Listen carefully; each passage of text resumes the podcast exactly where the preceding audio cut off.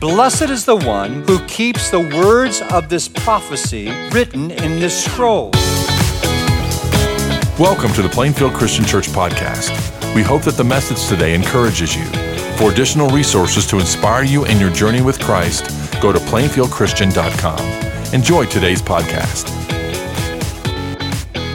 So glad to have you with us to worship and to uh, continue this journey together to uh, be more Christ like all the time. I trust you are enjoying the journey, even with all the, the uh, challenges that come with it. It's challenging to live the life of following Jesus, but I trust you're rising above and letting Him shape you. Somebody asked me this morning if I was going to preach a Thanksgiving sermon. I said, well, not really. However, it is true that the first recipients of Revelation lived in what we know as Turkey. So that's my segue in my Thanksgiving sermon. That's as far as I can go. You know, the, the book of Revelation is the only book in the Bible that promise you, promises you blessing simply for reading the Bible, hearing it, and keeping it. It is a rich promise to us. Clear back in chapter 1, verse 3, when we began this seven week series on the blessings of Revelation, we read and studied Blessed is the one who reads aloud the words of this prophecy, and blessed are those who hear it and take to heart what is written. Could we have it up there, please, the scripture? I want them to see it and hear it. There we go. Blessed are the one who reads aloud the words of this prophecy. Blessed are those who hear it, take it to heart, what is written in it, because the time is near.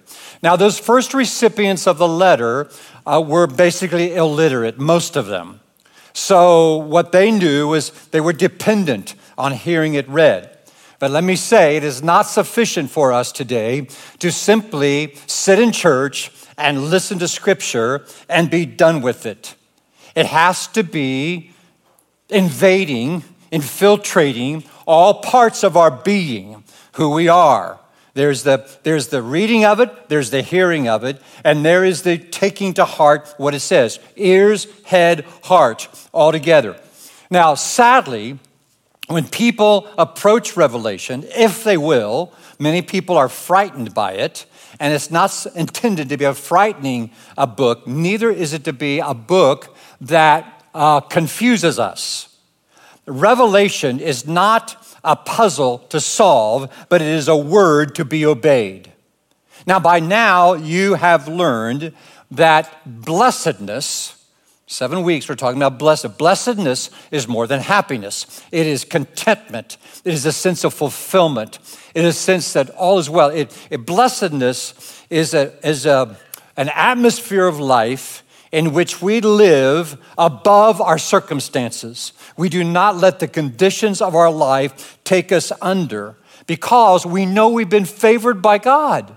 And because we know we've been favored by God, how can we let circumstances speak more loudly to us than the promises of God in the scripture? So it, it, it lifts us above. Now, then, we, we, when we come to the last chapter that we're in today and next week, verse 7, this week in ch- chapter 22 says, Blessed is the one who keeps the words of this prophecy, of the prophecy written in this scroll. Now, that word there, keeps, is really the same sort of understanding as take to heart of chapter 1, verse 3. Verse 1 3, take it to heart. Here it says, keep. So it's emphasizing that we do something with this word, that we take it to heart, that we protect it, that we, we obey it, we love what it says. A few verses later, verses 18, 19, says this Jesus says, I warn everyone who hears the words of the prophecy of this scroll. If anyone adds anything to them, God will add to that person the plagues described in this scroll. And if anyone takes words away from this scroll of prophecy, God will take away from that person any share in the tree of life and the holy city, which are described in the scroll. Now, that's a stern warning. Now, remember, the church is under threat. This is a letter given, first of all, to those seven churches of what we know today as Turkey. Uh, Asia Minor, called in that area. It's the Roman Empire. And you remember there are five major threats uh, that, that the church is dealing with. The first one is persecution. They're being imprisoned. They are losing their jobs. They can't be a part of the guild, so economically they are suffering. There's religious pluralism. There's lots of different kinds of religion going on. You could have any religion you want, no big deal, as long as you're willing to say Christ, or that Caesar is Lord.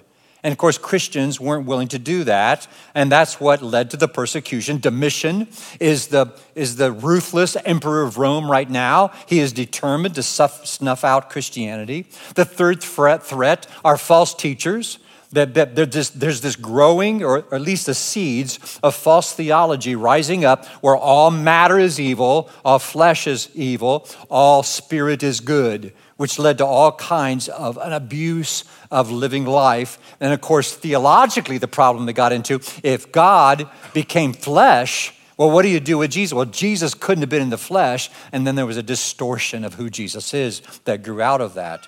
The fourth threat was just religious attacks not only by the, by the Roman Empire, but also by Jews. Now, the Jewish people, one of their their reasons for being chosen by God was to bring the Messiah into the world, which is what they did. But they rejected the Messiah by and large. And so, twice in Revelation, they are referred to as the synagogue of Satan because they would not believe the prophets and see that Jesus is the fulfillment of all of what the prophets said. And the fifth, the fifth threat, of course, is just temptation.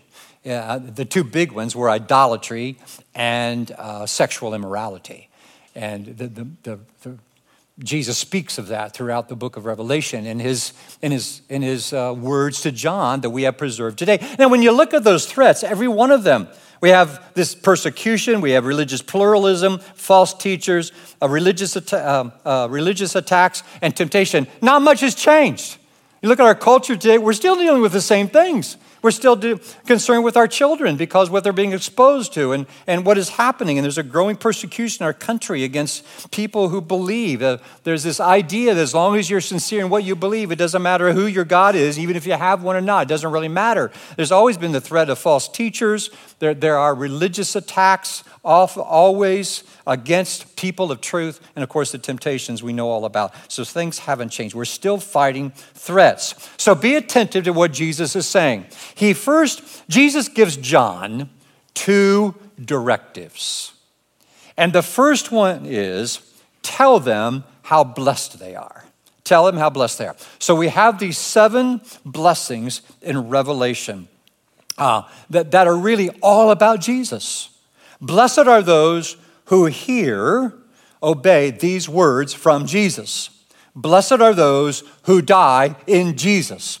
Blessed are those who stay awake until Jesus comes back again. Blessed are those who have responded to his invitation and get to sit down at the marriage supper of the Lamb. Blessed is the one who, um, who has their, their robes washed clean because of the blood of Jesus. It's all about Jesus. That's what Revelation. So these, these two comments about the Word of God in 1 3 and in 22 7 serve as sort of bookends. Um, and everything in between is really a beautiful vision of who Jesus is his supremacy, his reign, and that he is coming back to take us home. And it will be worth it to obey his word and uh, walk with him all the days of our lives. Now, the second thing he says is tell them not to mess with what I've said. Don't mess with what I've said. He said, anybody who adds to what I've said, um, beware of plagues. Now, I don't know what those plagues are necessarily. I just know I've seen God work in ways and plagues in the Bible, and I don't want any of them. So I want to be careful about adding. He also warns against subtracting from the word. Because if you subtract from the word, he says, you're not going to be able to eat of the tree of life, which, which means we're not going to be in eternity. If we rob God, we take words out of his mouth, because that's what we do. If we don't pay attention to his word and we distort the word. Now, specifically, I think he's in context, I think he's talking about the scroll revelation. But certainly it can be applied across the pages of Scripture.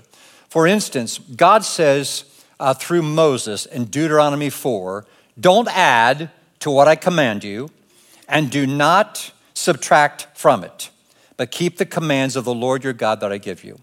Proverbs 30, verse 5 says, Every word of God is flawless. He is a shield to those who take refuge in him. Do not add to his words, or he'll rebuke you and prove you a liar.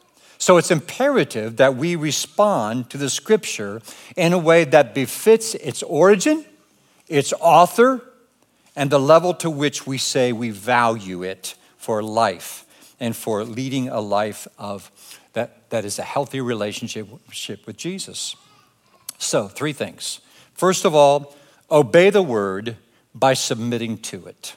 Obey the word by submitting to it. Now, when you first hear that, it sounds pretty redundant. Aren't obedience and submission, aren't they synonymous?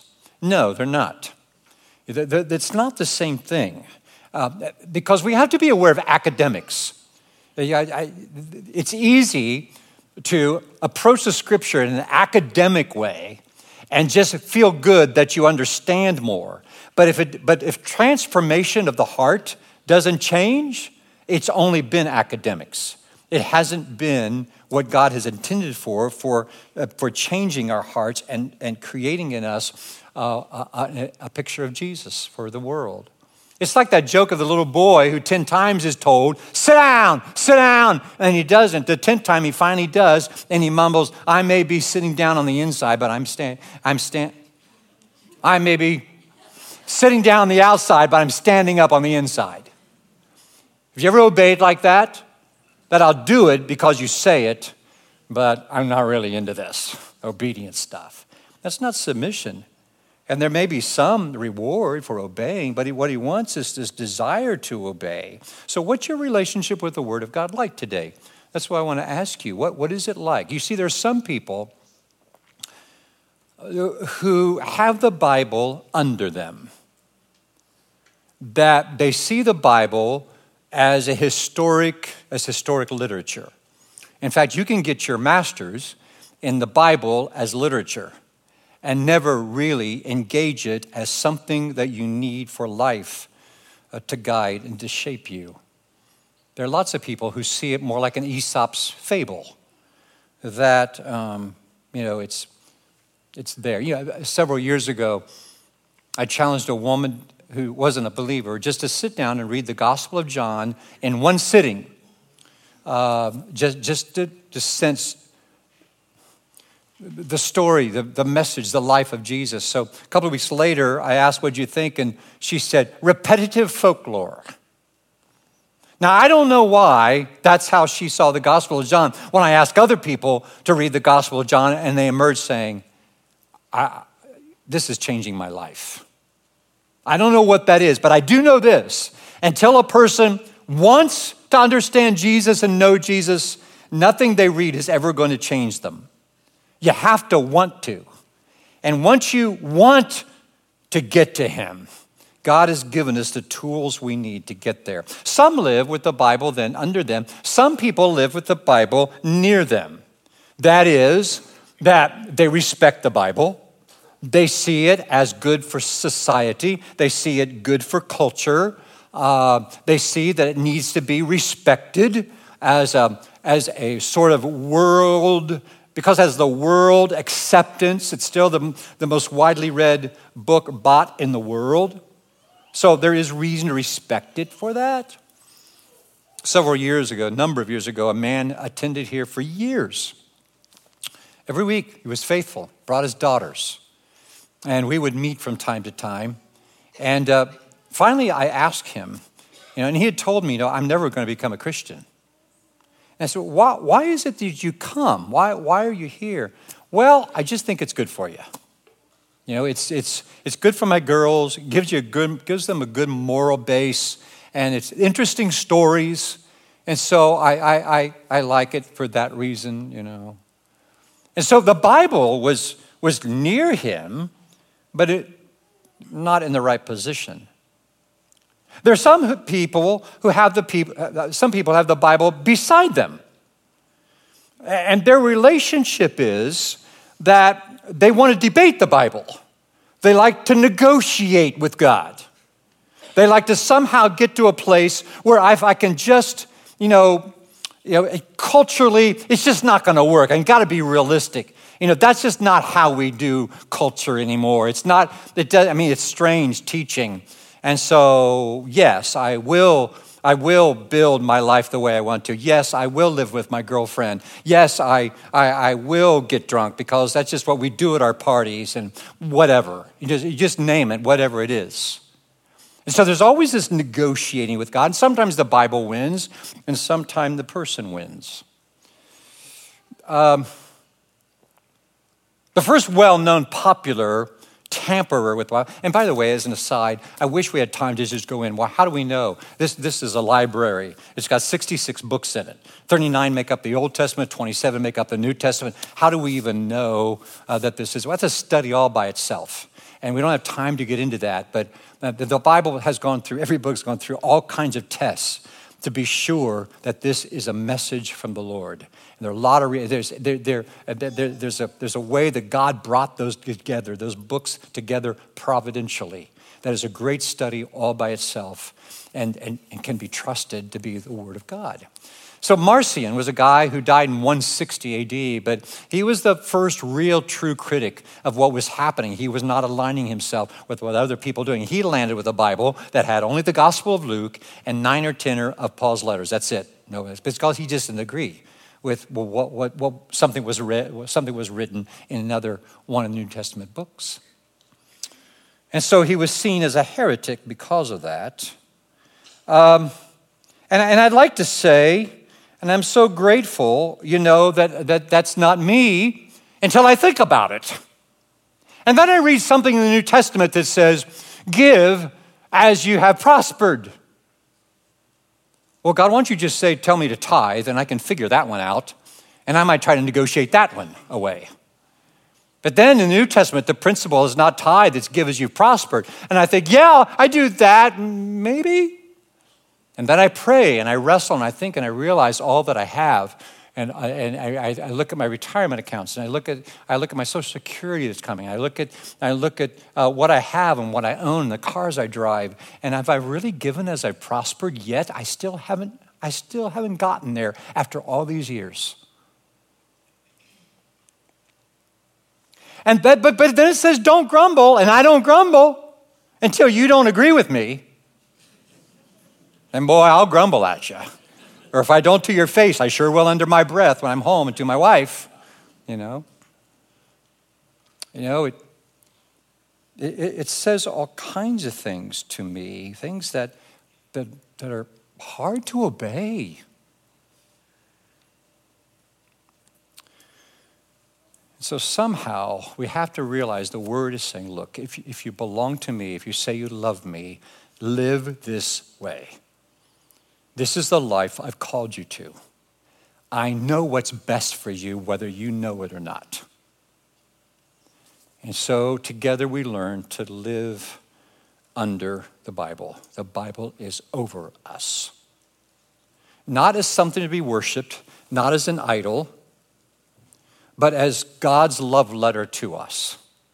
He's crazy about you. He says, Your life will work best if you keep in step with the truth that I put in your hands. And so, um, is surrender tough? Well, of course it's tough for us. But we're healthiest when we submit to it. Second, obey the word by stewarding it. Now, if you're a teacher, don't correct me. I know that's not a verb, but it is right now. Uh, it's unlikely that we're going to go home and we're going to deconstruct what we have and we're going to make up our own gospel and bury it and dig it up and pretend that this is a word from the Lord. We're not going to do that. But our lifelong journey as disciples, we're going to be tempted to misinterpret Scripture or misapply Scripture. It doesn't mean we don't love the Word and value the Word. I'm not suggesting when we do that it's not, that it's not over us. But I've seen a lot of people have the word above us. They're under the word. They're doing their best to submit to it, but they still mishandle it and misinterpret. I've been guilty of that at times. And I've had to keep being a student of the word and keep growing and keep learning. And I've had to ask you as a church to forgive me because those of you who have been here the 35 years I've been here, I've had to go back so you won't say, yeah, but you said. Well, I had to learn as I grew that I didn't handle that part right. I didn't deal with that right. So 2 Timothy 2:15 says, "Do your best to present yourself to God a workman who does not need to be ashamed, one who correctly or accurately handles the word of truth. Now, it's easy to mishandle Scripture. It's easy to just grab something I just want to want to read. And there, there is blessing just in reading it if you don't understand it. There is blessing. Maybe you say, Well, I'm not going to read the Bible, I just don't get it. Well, read anyway. God already said there is blessing in reading it, there's blessing in hearing it, and there is blessing in obeying it. So even if you don't understand it, read it anyway. There's unusual strength that comes, and every now and then you're going to hit something you do get because you're bright enough to. You see, if, if, we, if we overspeak the scripture, we, we border on legalism. That's what the Pharisees were guilty of. They took the law of God, they overextended it, adding their oral traditions, making the law, the word of God, a burden to the people. And Jesus called them out on it, and they killed him because he did that. On the other hand, if we underspeak the speaker, uh, this, the, the, the scripture, we're going to that leads us to liberalism, where we start engaging all kinds of fanciful ideas that are not rooted here in, in God's truth. And that is a problem. And that's why we have to be great, great stewards of it. Well, you say, well, I'm not very smart. Well, you can get smarter. You know, they're all, they're, we, we live in a time, there's so many great tools for us to correctly handle. Does that mean anything you read is a help? You can believe it? No. The, my favorite authors, I have to read with a sieve because there's some things about them I can't align with. You know, I'm, I, there, there, there's a lot of teaching out there that, you know, I, like I, I love this author and I read him. I'll buy every book he writes, but I have to remember his point of view, his frame of reference theologically. And when I do that, I can throw that out. I don't, but, but this part, wow, he affects my life so much. And so we have these tools. The best thing you do. Now, shamelessly, Luke pushed Equip You last week. I'm going to do the same thing. We have our first graduates now of Equip You and we're going to celebrate with them. And is, it time consuming? Yes. It'll cost you four to six hours a week. Is it hard reading sometimes? Yes, it is. But it will be worth it to you. And the first semester, one of the, one of the uh, uh, sections deals with properly handling the word of truth. How do you understand Scripture? What are the tools, the basic tools in your toolbox you need to make sure that you're asking the right questions and understanding the text? So you can understand the scripture. But you have to, you have to want to. You have to want to. And third, obey the word by refusing any substitution for scripture.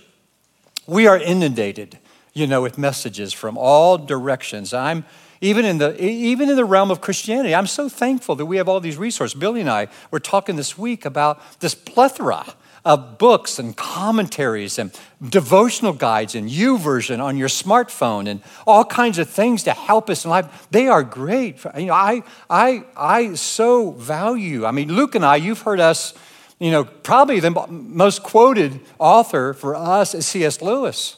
I love everything he writes. Now, I love Tim Keller. You know, I love Eugene Peterson. But if I, you may love Max Lucado or Beth Moore but if you love those authors more than you love Scripture, you're in trouble. And that's hard to learn in, in our growth process. There, there's a man who grew, grew up in one denomination, and they were taught always to say if they saw a great quote by somebody, um, they would ask the question, Where stands it written? Where stands it written? And that would be the test for them on is this something that God would align with? Or is this something man has said that sounds like God but isn't quite?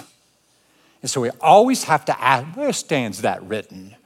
Make sure it's a, take advantage of all the tools and resources, take advantage of them, but always with a mind that is prepared to correctly handle the word of truth.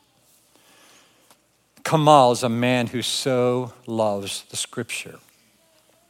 He's a preacher in Central Asia in his country 12 years ago, they made it illegal for anyone to own more than one Christian book. you could be arrested, fined a year's wages, and put in prison for three years. Kamal had uh, one of the largest private Christian libraries of anyone in his country. And one day the authorities came to his, he had a wall around his house where most residents did for protection and a gate. And the authorities were there and he knew why they were there. He had a barrel in the garage and he took all of his Christian commentaries, study books, all he had, he dumped them in the barrel and lit them on fire. He just held on to his, his Bible. And he shook the barrel, in fact, he said, and his hands were t- terribly burned because he was speeding up the burning process. And finally, the authorities did break through. They scaled the walls, they broke into his home. By that time, the evidence was burned, and he escaped being arrested. Imagine living in a, in a country like that. Elena was a student of mine from another Central Asian country. And I remember her telling about her church. They met uh, underground in privacy and secrecy. They would meet together on the Lord's day and come together before dawn while it was still dark, so not to arouse suspicion. And they would stay together until evening when it was dark and go back home, hoping, and somebody would stand at the window and watch just in case authorities would suspect they were meeting. They had one Bible among them. And so they tore the books apart. If, if they didn't have a whole Bible, they took pages and they shared the pages in their group. And they took them home for a week to devour them and then brought them home, brought them back and traded pages or, or books. One Bible. Imagine that. Hmm. Hmm. I'm so humbled when I hear stories about that. You know, maybe today, I mean, you know you don't love God's word like you should. You're not, you're not valuing it. Tell God. He already knows it. You know, maybe you don't thirst after the word. Okay, confess that. Maybe, maybe the only feeding you get is right here on a Sunday morning and you know that that shouldn't be, but you just can't get into it.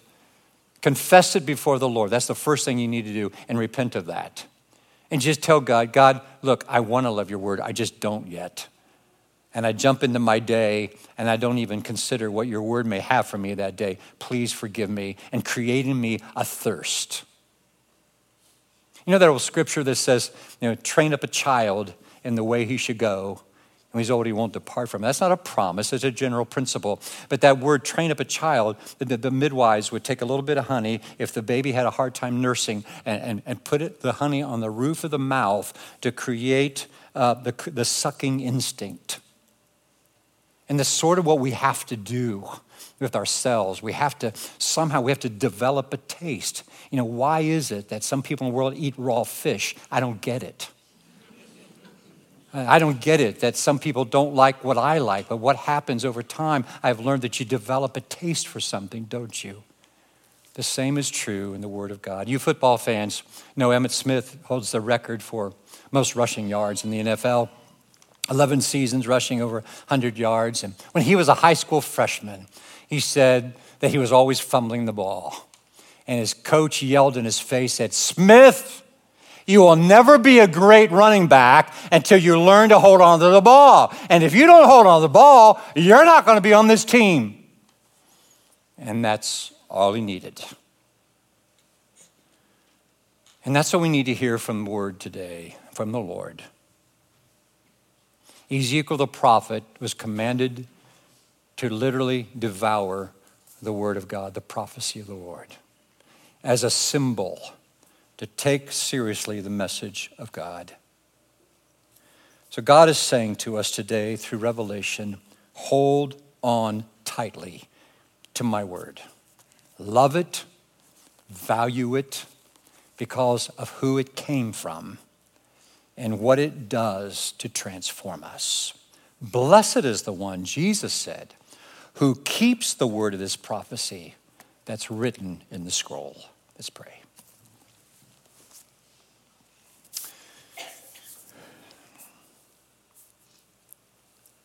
Father, before I, I pray on behalf of this congregation, I, I pray for me. I stand embarrassed before you, Father, that I, I haven't committed to memory any more scripture than I have. I, I am embarrassed, Father, that I think of sermons past where I, I mishandled. I, I didn't properly interpret what you, you were really trying to say. It only took time later and further study to understand it more, more perfectly.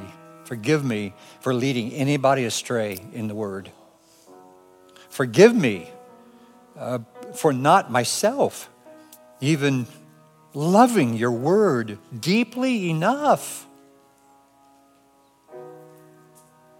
And on behalf of this great congregation, Father, I, I so pray that we will grow in our love for the scriptures, that we'll feed on them, we'll let them, them fill our hearts and our minds with your words and your heart. Because in knowing your word, we get to know you and we get to know your son Jesus, and we engage with your Holy Spirit, who divinely led 40 different men to author these words by his presence in their lives. Thank you for that. What a mystery, and what a challenge, what a gift. I pray for Kamal today and Elena the believers in their Muslim dominated countries, that they will be given everything they need through Scripture for life and godliness. So thank you for truth. And we recommit ourselves today to the cherishing and the obeying of it. Through Christ I pray. Amen. Thank you for listening to the podcast today. It's our desire for you to grow in your understanding of Christ's love and our mission to love all people to new life in Christ. If you would like to receive our podcast every week, we encourage you to subscribe to the Plainfield Christian Church podcast on whatever podcasting platform you prefer. Have a great week.